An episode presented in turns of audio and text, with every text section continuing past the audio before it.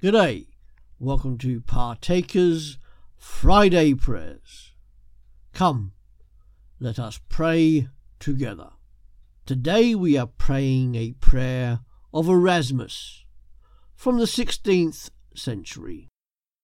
Lord Jesus Christ, you are the gentle moon and joyful stars, and watch over the darkest night. You are the source of all peace, reconciling the whole universe to the Father. You are the source of all rest, calming troubled hearts, and bringing sleep to weary bodies. You are the sweetness that fills our mind with quiet joy and can turn the worst nightmares into dreams of heaven.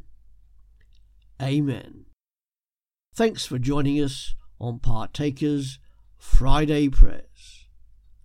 Come back every day to www.partakers.co.uk where there is something uploaded to help you as a Christian disciple in the 21st century. See you later.